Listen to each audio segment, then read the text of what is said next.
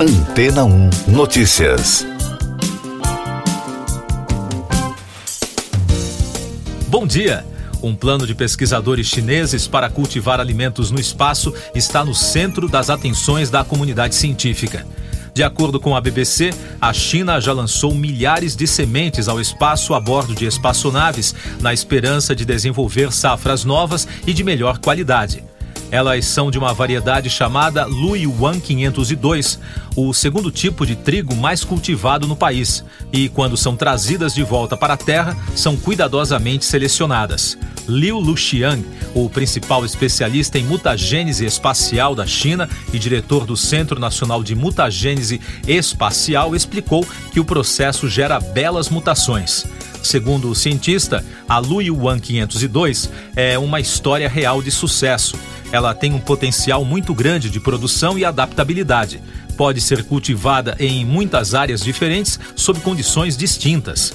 O especialista afirmou ainda que é possível usar satélites recuperáveis, plataformas em grande altitude e também espaçonaves tripuladas para mandar as sementes para o espaço até duas vezes por ano.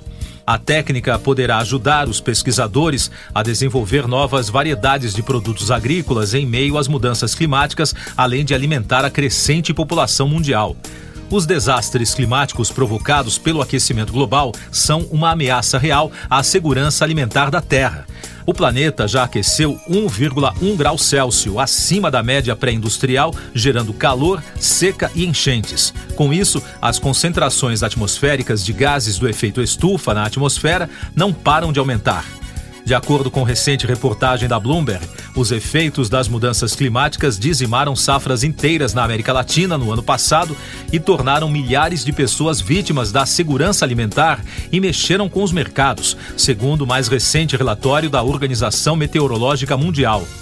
O secretário-geral da organização, Peteri Taalas, disse à emissora americana que a contínua degradação da floresta amazônica ainda está sendo destacada como uma grande preocupação para a região, mas também para o clima global, considerando o papel da floresta no ciclo do carbono. Outros destaques das agências no podcast Antena 1 Notícias.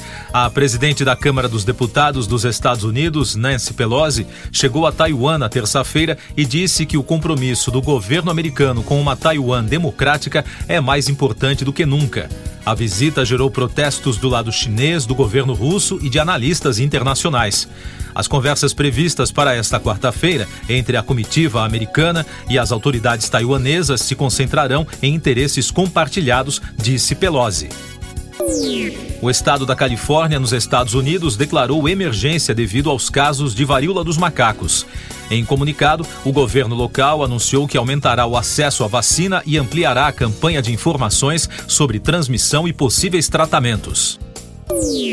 Autoridades chilenas iniciaram uma investigação de um enorme buraco de 25 metros de diâmetro e profundidade de um prédio de 26 andares que apareceu no último fim de semana em uma região de mineração no país operada por uma empresa canadense. O local fica a cerca de 665 quilômetros ao norte da capital Santiago. Ao tomar conhecimento do buraco, o governo do Chile enviou funcionários especializados para a área. A árvore mais alta do mundo, a Hyperion, com mais de 115 metros de altitude, localizada no Parque Nacional Redwood, na Califórnia, nos Estados Unidos, está proibida de receber visitas.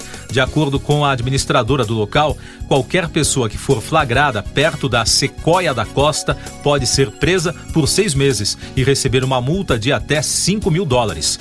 A árvore sofreu uma grave degradação por parte dos caçadores de aventuras que visitam a área desde 2006. O Reino Unido está oferecendo bolsas de mestrado para alunos de 160 países, inclusive do Brasil.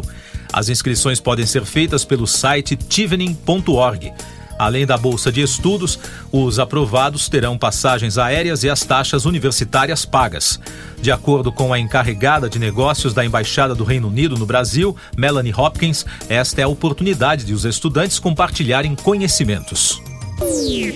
Eu sou João Carlos Santana e você está ouvindo o podcast Antena 1 Notícias, com os destaques das rádios pelo mundo. Da BBC de Londres. De acordo com o levantamento da emissora britânica, a Grã-Bretanha tem 20% menos casas noturnas do que quando o país entrou em confinamento em março de 2020. Segundo dados da Nighttime Industry Association, as casas noturnas estão em declínio nos últimos 15 anos e os dados fornecidos pela associação comercial que promove o setor mostram que a tendência é que o mercado continue em decadência. Outro destaque da emissora inglesa, o ministro da Defesa da Coreia do Sul, Lee Jong-sup, disse que o grupo de K-pop BTS poderá continuar realizando shows no exterior, mesmo durante o serviço militar obrigatório dos cantores. Isso porque no país há um debate sobre a redução do serviço militar. A atividade na Coreia do Sul é motivo de controvérsia, pois os homens jovens são obrigados a cumprir uma série de deveres para defender o país da vizinha do norte, que tem armas nucleares. De Londres para Nova York, o grupo iHeartRadio repercutiu a morte de Mo Austin de causas naturais aos 95 anos. O poderoso CEO liderou a Warner Bros. e a Reprise Records por três décadas, dos anos 60 aos 90. A Reprise, fundada por Frank Sinatra, foi vendida para a Warner e logo depois deu origem à distribuidora WEA. Durante a direção de Austin, a gravadora lançou discos históricos como o Rumors de 1977 do grupo Fleetwood Mac, que vendeu mais de 20 milhões de cópias e permaneceu 31 semanas em primeiro lugar, entre outros lançamentos históricos de Van Morrison, Neil Young, Johnny Mitchell e muitos outros. E da Z100, a cantora Carly Rae Jepsen anunciou seu novo álbum, The Loneliest, nas redes sociais e deu pistas do que os fãs podem esperar. O lançamento está previsto para 21 de outubro. Ela escreveu algumas frases sobre solidão no post do anúncio no Twitter, pouco depois de compartilhar um vídeo misterioso da Lua se transformando em vários objetos. Siga nossos podcasts em antena1.com.br. Este foi o resumo das notícias que foram ao ar hoje na Antena 1.